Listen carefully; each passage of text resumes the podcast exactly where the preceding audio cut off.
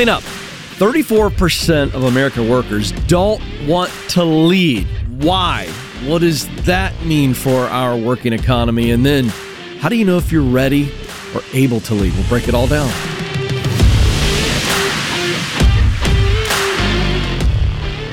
All right, welcome to the Ken Coleman Show, where we help you win personally so that you can advance professionally to make that income that you desire, to make that impact that you desire. That's our full focus here. So let's talk about this. If you got offered a promotion today and it involved being a leader of people, in other words, some type of a management role, a role of authority that maybe you didn't previously have, would you take it? Would you turn it down? Now, for a pretty good chunk of people, the answer is yes. According to Randstad's 2024 Work Monitor report, 39% of workers don't want to be promoted simply because they like where they're at. Yeah, I, you know, now some of you are going, what? How could they not want more money? Well, they like where they are. Now, 34%, so just slightly below the 39 that say, eh, I don't want to lead. 34% say they never want to be in a leadership role. So, what's going on? So, let's take that first piece of data the people that like their jobs. You know, contentment is praised, contentment is wonderful. Now, make sure that you don't allow contentment to turn you into this comfortable rut that you kind of create for yourself so that down the road you pass up on opportunities that could actually be better for you and better your life. But you kind of go, you know, I've gotten so comfortable where I am, and we are creatures of comfort, and change makes us uncomfortable. And so you can dig a rut that is very, very difficult to get out of mentally and emotionally. So no matter how much you love what you're doing now, there is a pretty good chance that eventually you're going to start to long for some progress. More money, maybe more autonomy, whatever's driving that, that itch will present itself. It does for most. Now, let's look at the second group in this report the 34% who said, I don't ever want to be a manager or be in a leadership role. Is pretty curious to me. I, I begin to think about this. Why would somebody take that position knowing that they would potentially be limiting their ability to make more money and then have all of the benefits that that opportunity of money and responsibility can provide you more autonomy. The more responsibility you have, usually the more autonomy you have. Uh, but that's not always the case. So, why? Why would some people say, "Forget it"? Well, I think there's there's there's a few reasons that we look into the data on this. One is a lack of trust in their leadership above them. So no matter no matter what role they are in or what level they are in the organization, if they don't have healthy amounts of trust in their leader, well, then they're going to have a natural fear that if they step up into a leadership role and the leader above them has to make a choice between valuing them or being self preservationist, they feel like, well, leaders will pick self preservation over principle. And guess who gets whacked in that situation? People under them. So I think there's a real issue there. We know this uh, of, about the big chasm there is between leaders and workers as it relates to trust. There's a huge gap there. Now let's take a look at the second thing here um, there's more and more and more interest. In fact, it's becoming a badge of honor. I think it's kind of swinging too far the other way, but there is a greater interest, greater conversation around work life balance. Now, I've said before, I'll say again here, I think for proper context, um, that there really is no balance in life and work. I mean, just the amount of hours you have to work in a given week to earn a living, folks, is out of balance. If you just look at a basic 40 hour work week, you're out of balance. So the issue is not so much work life balance, it's, it's rhythms that make it a healthy exchange when I am moving from personal life to professional life. Okay. Now, most people, when they think about a leadership role, they're assuming I'm going to be adding a whole lot more responsibility, more pressure, which means more stress, right? And they're probably right in most cases. And you know what? They've seen their current leaders struggle in this area. So they go, I don't I don't want to look like they look. I don't want to act like they act. I'm not sure I want that. Think about it. Third observation a growing belief, and I'm hearing it a lot among Gen Z, uh, but a belief that the extra money isn't worth the extra work. The extra money is not worth the extra work, the extra pressure. They just go, I'm not interested. And you take somebody. Let's let's just use a uh, um, a basic example of a server at a restaurant. Now, most of the money's made weekends, obviously nights. It's a very long and, and very intense schedule for servers. But imagine going from being a, a great server to management. Well, you know, you're working all the hours, but then some. And so if I'm somebody who's making really good money, let's say at a really nice restaurant, and I'm making really good money as a waiter, and they offer me the opportunity to be a manager, what's the first thing you're going to weigh? The first thing you're going to weigh is, is I'm already working really crazy hours, uh, but I have to work more and I got more pressure on me. And the money difference isn't that much. So that's a legitimate consideration.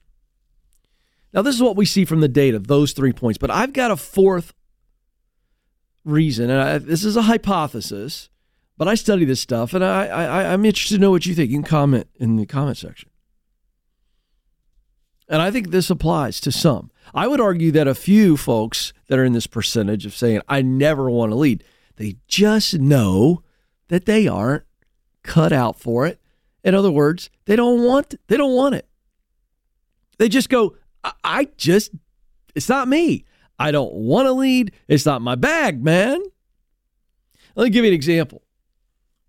So about a year ago, um, I got an email one morning, really early, probably sent at five thirty in the morning, and uh, so a couple hours later, when I first looked at my email, I see it's from Dave Ramsey, and it said the subject title was skydiving question mark, and I opened up the email, and he said, "Hey, we're doing our personality retreat coming up, and uh, I, as you guys know, I've jumped out twice."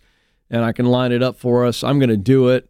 I'm assuming a few of you want to do it. Let me know if you're in. And and I want y'all to understand this that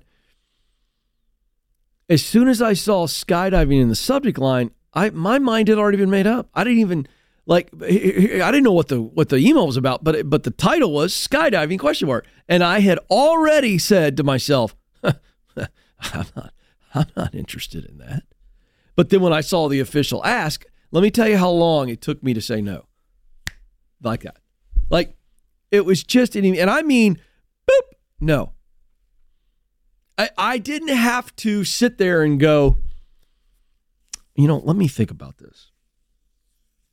I'd be really, really nervous. I think there'd be a lot of anxiety, even strapped to the back of some professional skydiver. But I get up to the door of the plane. You know, that's going to be pretty exhilarating once I finally jump out because there's a pro actually on your back, as I recall. So you're first one out. So my brain's going to think there's nothing between me and planet Earth other than me. And I so I didn't go through any of that. I didn't go, you know what? I'll bet it's incredibly exhilarating. Let me look on Google and see what people say about their first skydive. Let me see how awesome that is. And you know, that. folks, listen to me. I never even ran it through a filter of consideration. I just was like, nope. Like that that that horror movie, you know, the title that nope. Uh, it just it just I didn't want to do it. So here's the point. I think so listen, I'm trying to set some of you free. If that's you, you go, I'm not that's not my jam. I don't want to do it. Be okay with that. Now, coming up, next segment. For some of you that think you want to do it, I'm going to help you walk through a three step process to know if you really want to lead. and then how to do it, and guarantee that you're going to be great.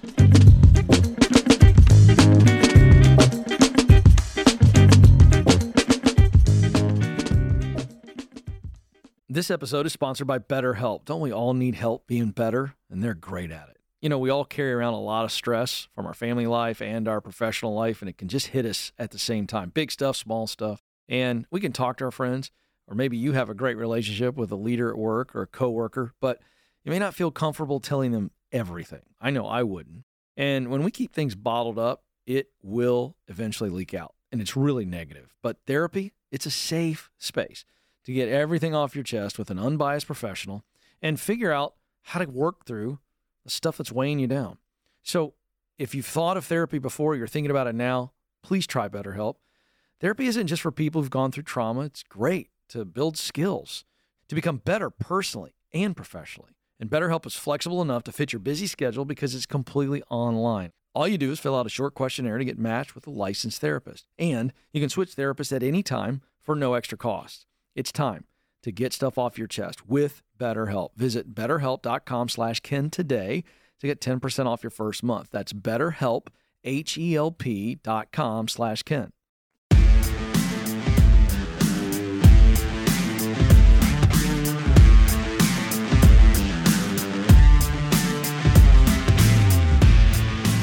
Hey, will you consider helping me? If you're enjoying the show and you're watching via YouTube, would you like the videos? That thumbs up subscribe to our channel and share. If you're listening via podcast, would you be willing to uh, give us a follow and a five star review and a share? Thank you. Um, for those of you out there who are saying, you know what, I'm I'm, I'm lacking in some confidence about my next step professionally. Well, what's right for me? Which direction should I be headed? And you're dealing with some doubt. You're dealing with some fear. Doubt is I don't believe something good will happen if I make a change or a step in a direction um, or you just don't know if it's the right direction. And then the fear, right? What if I do this? Am I going to fail? I, I want to make you aware of what I believe is our signature product. It's the Get Clear assessment. What is it? It's a self awareness tool. It takes about 15 minutes and it spits out a very detailed report on what you do best. We call that talent. What you love to do most. We're talking about work. We call that passion. And then the results that motivate you. And when you can figure out what you do best and what you love to do most and what motivates you, you you really have purpose. And what happens is is you just have a lot of clarity. So it clarifies and verifies your skills, uh, the work you love, and the results that motivate you. And you can get it at kencoleman.com slash assessment. kencoleman.com slash assessment. Okay, let's talk about how do I know that I really, really have a hunger to lead people. Now, there's a difference between being interested in leading Okay, so for those of you who are interested in leading, um, let, let's say that you're thinking about it, maybe you've just taken a leadership position. This is a way to just get some confidence through clarity. So, how do you know if you got what it takes to want to lead people? Let me rephrase it. How do you know if you want to serve? Because too many times leadership becomes about power and prestige, and that has nothing to do with leadership. Real leadership, sustained, pure leadership is about serving people. So here are three ways to know that you've got the desire, real, pure desire to serve. Okay. First, you got to ask yourself and then observe am I good with people? Now, we just, we're not going to judge anybody here, but let's keep it real, shall we? We all know some people in our life who just suck with people. They're just not good with people. It could be a variety of reasons. Could be a, um, some type of health challenge or physical challenge or mental challenge. It just makes them awkward, whatever. That's just not their fault. It could be that they're just dealing with pain. Could be that they're extremely introverted and just they just withdraw and they just they just don't have it for whatever reason. Okay, we're not judging anybody, but it's just a fact. You can observe and go, they're not good with people. Okay, so at a baseline, meaning without any intentionality, you are good with people. You're just naturally gifted at connecting and communicating with people. You're good with people. So, are you good with people? Now, the reason this question matters is because if you're not good with people, watch this, then you need to find out why. Why?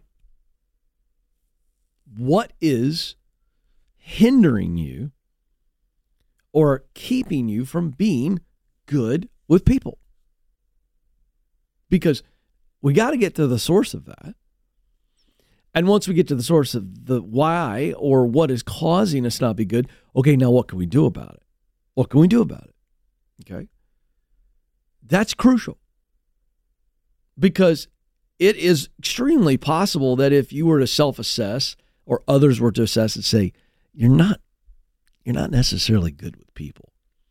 If we know what is the source of this and we can address that and say, okay, this is improvable then great news. So let's address that because that leads to the second question Do you enjoy working with people? Now, again, no judgment here, but I know some people who would just rather be isolated and work with processes, work with machines. That's okay.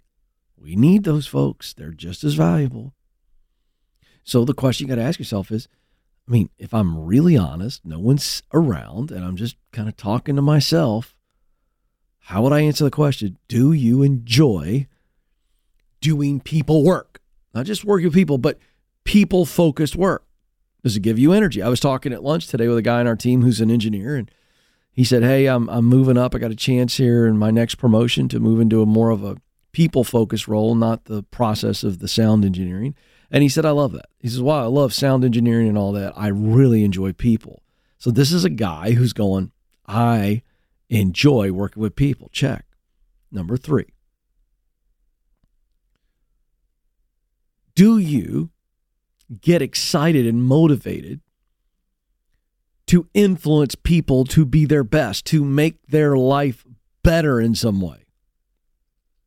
Okay, so this is another level of depth here on the on the heart and the emotion here to go i'm willing to do what it takes to be a really good leader because I know the answers to these questions. I know that I have some talent, some just soft skills that I can improve upon, and I can be really good with people. I really enjoy working with people. And then I am myself motivated to help people get better. That's influence, is what's driving you. And that's a key indicator of do I want to lead? Because leaders are serving. So, are you motivated by the idea of training, inspiring, guiding, serving, pouring into, mentoring? You can pick any word you want there. Do you get inspired, get excited, get moved, if you will, to work with people to help them better themselves? If the answer is yes, then leadership is probably in your future because you're going to stand out to other leaders who see this in you, number one. And number two, you're going to raise your hand. You're going to raise your hand if you're that person. Uh, if the answer is yes, yes, yes to those three questions, then I can tell you you're going to go at some point, hey, I, I, I, I want to take a shot. Now, there's a classic book. Alex is always asking me, you know, talk about books you've read. Now, there's a book that's been out a very long time. In fact, years ago, I'll bet you it was 2002, the first time I heard Jim Kouzes speak. He's one of the co authors of a legendary book, um, The Leadership Challenge. And it's a lot of research. Jim Kouzes and Barry Posner, they co authored this book. And their research was focused on one thing What do effective leaders do when they're at their best? What makes a really, really good leader is another way of saying this. And they found that there were five core practices that were evident in leaders who were exemplary, who were effective leaders. They were at their best when they did these five things in a leadership role. So I'm just going to briefly run through these. You can go get the book, and I would highly recommend it if you are wanting to lead one day if you are new to leadership or if you are have been in leadership for some time. Here are the five practices of great leadership. Number 1, model the way. In other words, leaders establish the values and principles of the organization and they set the example of we're not just going to talk about these values or principles, I'm going to model them. In other words, I'm not just going to show you the way, I'm going to go the way. I'm going to actually model this for you. Second, leaders, great leaders inspire a shared vision, a future, a destination that is very clear and desirable to where people can say, I'm all in, I'm bought in. Third, great leaders challenge the process. In other words, the status quo. Well, we've always done it this way. This is always the way we've done it. Or, um, you know, it's just no, nobody does it that way. They always challenge the processes. Is there a better way? Four, they enable others to act. In other words, they get to a point where they have done what they need to do to train and guide people under them, and then they enable them by simply saying, Go. I've trained you, go do it. We'll watch film, we'll work on things you need to prove, but you're ready, go. Go do it. I believe in you, go. It's very empowering. And then finally, they encourage the heart. They know that they're leading people, not units of production. And they take on that role of the coach who just pats them on the shoulder. Good job hey, you had a bad day, no big deal. We're still behind you. Next play, right? That kind of mentality of a coach. So those are the five practices. And I'm going to tell you something. If that's you, leaders, you can do this. You can be a difference maker because so few leaders are intentional. Most leaders are reactive, not proactive.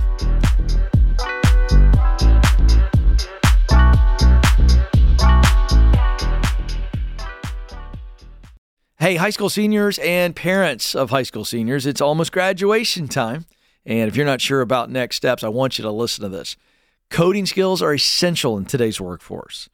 And my friends at Bethel Tech can help you start a new career really fast and do it cheap. It only takes nine months to complete a Bethel Tech course in UI, UX design, full stack development, data science, or cybersecurity. And your young person can get over a thousand hours of experience in a collaborative environment and then get placed. The average starting salary for a junior developer $66,000. And the field is projected to grow by 22% over the next five years. Software development is a career with an enormously bright future. And right now, Bethel Tech is offering you 10% off if you watch or listen to the Ken Coleman Show and you pay cash. So go to betheltech.net slash Ken Coleman, betheltech.net slash Ken Coleman right now for details. Terms and conditions do apply.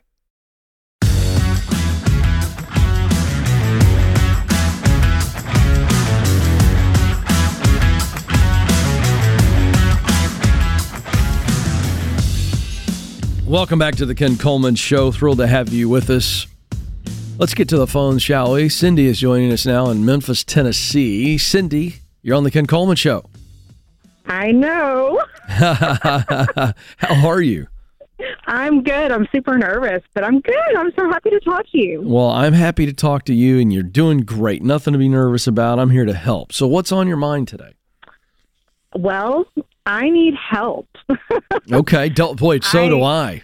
I know. I think we all do at this yeah. point. Um, so I am a 43 year old girl, girl, woman, whatever. Sure. And um, I don't know what to do.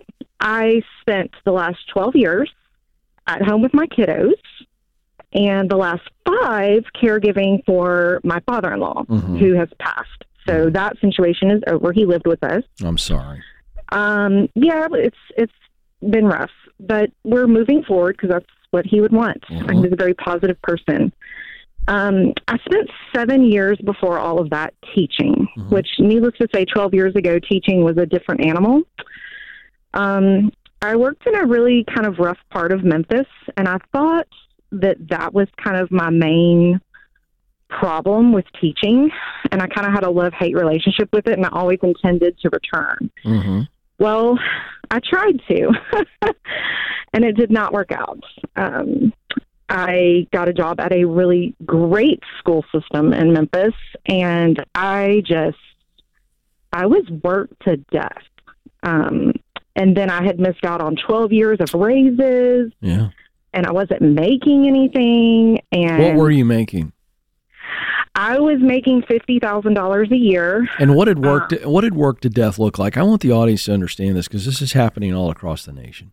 It is, and it's really worrying me as a mom and a former teacher because I have watched teachers leave. I was the third one to leave by Christmas in a fantastic school system. I will not give the name, sure. um, but I thought I had it made by getting this job. I was so happy. I was working, I was getting up at five o'clock in the morning. Mm-hmm. And I was either making videos, watching videos, making PowerPoints, grading papers, putting stuff into um, our computers or whatnot for the kids. And then I was coming home and I was working until at least five or six o'clock at night, if not later. Often I was putting my kids to bed and working some more. Grading papers or what kind of stuff was causing you to, to be working after um, hours? A lot of the planning and just paperwork of things. I was an ELA and a history teacher, and they threw um, co-teach at me, which I had never done before, all in one year. So, is that what was different between 12 years ago when you stepped out of it to come home? The workload has definitely increased, and, and I'm, I'm trying to get yes. to the heart of why. They're just putting more yes. on teachers? Yes. Huh. Um, my expectations due mainly to testing mm-hmm. um, were just out of control. Yeah. Out of, and these poor kids, I just felt like a robot. They were telling me how to do everything in my classroom. And so all the creativity that was me in my classroom was gone. Yeah. And this is coming down from, from state bureaucracies and federal bureaucracies on what the teacher has to do. Yes. Yeah. Um, all right. Well, all right. I didn't want to get us on too big of a rabbit trail, but thank you for sharing that. And, and so obviously, uh, whatever you loved previously, now there was hardly any of that. Is that what I'm yeah, gathering? It was, it's all pretty much gone. Yeah. Um, all right. So what's the, the what's the question? teaching. Um, so now I'm lost. right. I I I need Gandalf to just like come gotcha. and pick me up. Well, I wish I had on an adventure. I wish I had the big white robe and the white hair and the staff right now. Um, but I think the answer lies with what you loved about teaching when you did love it. And what was that? How would you describe what part you loved about teaching when you um, actually loved it? Well, and I was thinking about that the other day because I was listening to like a previous call you had taken. I don't know when it was. But you asked the girl when she felt joy. And mm-hmm. I loved teaching history. Okay. I was an ELA and a history teacher. Okay. And I loved teaching history because kids hate history, right? Mm-hmm. But I had a way of doing this that my kids loved history and they understood it mm-hmm. and they got that it was more than names and dates. Yeah. You know, and I loved it, but that doesn't really seem attainable. it does. It does to me. And so that's where I'm going to challenge your context. So basically, I you you did a great job of setting it up. You know, what gave you joy when you were teaching and you got super specific with history, but but the real answer if I pull back is I just love the actual creativity that I was able to put into instruction. And I made history interesting and creative and fun so the kids grabbed it, right? So what your real answer was, my favorite part's not the grading of the papers, obviously. It's not the lesson planning. Maybe that's a part of it, but it's really about the creative instruction. Is that fair to say? Um, yes. What, what, well, you went, um, so tell me, you tell me, I just don't know how I'm going to teach. Oh no no no! I'm trying to get you there. I'll get you there. Here's my point. That was your favorite part. It's it's it's it's taking something and having fun in making it fun to learn. Yes, is that a good way yes. of describing yes. your joy? Yes. Okay, great. I like making people joyful and understood understanding about the things that I love. Okay, great. So um, there's probably a lot of topics, a lot of interest that you have, and there's and there's always a way to take that interest, that knowledge, and then instruct someone else. So you have to get your mind out of the traditional K through 12 school system, and maybe, maybe you don't even consider um, uh, college. But but what about the world of the, the corporate world where there are trainers all over the place? I mean, you think about Well- training, guiding, instructing. There's a lot of ways to guide, train, instruct that aren't in a traditional K through 12 or college model. Yes or no? Yes. Okay then. But I'm having a hard time and, and I sound I sound spoiled. That's okay. Hard time with what? Um, I, I'm having a hard time, like thinking about not having the same schedule as my kiddos. What's know, what's the what's the schedule they have? Well, I mean, they go to public schools, so So like they're right out now- at what two thirty three or something like that, three o'clock. Yeah, yeah. Um, well, I mean, and it's not even that. It's it's like we just had all this snow. I mean, you guys know y'all had it Sure. in Nashville too. Yeah. And like, I nobody had to call in. Nobody had to worry. We just stayed at the house and we were Yeah. a family. Okay, so You know? do you have to make a certain amount of money, or is this just hey, I'm ready to get out of the house and do something fun? Um, it's just kind of hey, look. uh, Okay, so my husband is a fantastic electrician. Shout out Great. to anybody in the trade. Come on, I love if it. you're looking for something to do, go into the it. trade. All right. Amazing thing. So I have an idea. um, So, Yeah. do you have any interest, um, hobby level interest, things that you care about doing, like maybe exercise or food? I Or, do. okay. so, give me an example of something that you are really interested in, that you do on a Um, regular basis. It's a, it's something you'd go. I'm pretty jazzed about this. Okay, so I am insane. I grew four 50 foot long rows of cut flowers last year. And I I sold them for the first time. Interesting. And I sold out every day that I posted flowers. Well, why don't you just do that for right now, and then maybe look for opportunities to do some type of instruction that you can do. Yeah. Like you could instruct a yoga class, you could instruct a uh, something class for maybe. Um, uh, is there an English language class that you could instruct? And it just keeps you active, and it keeps you busy, and you can set your schedule so that you're home when the kids come home. I think it's that Yeah. simple.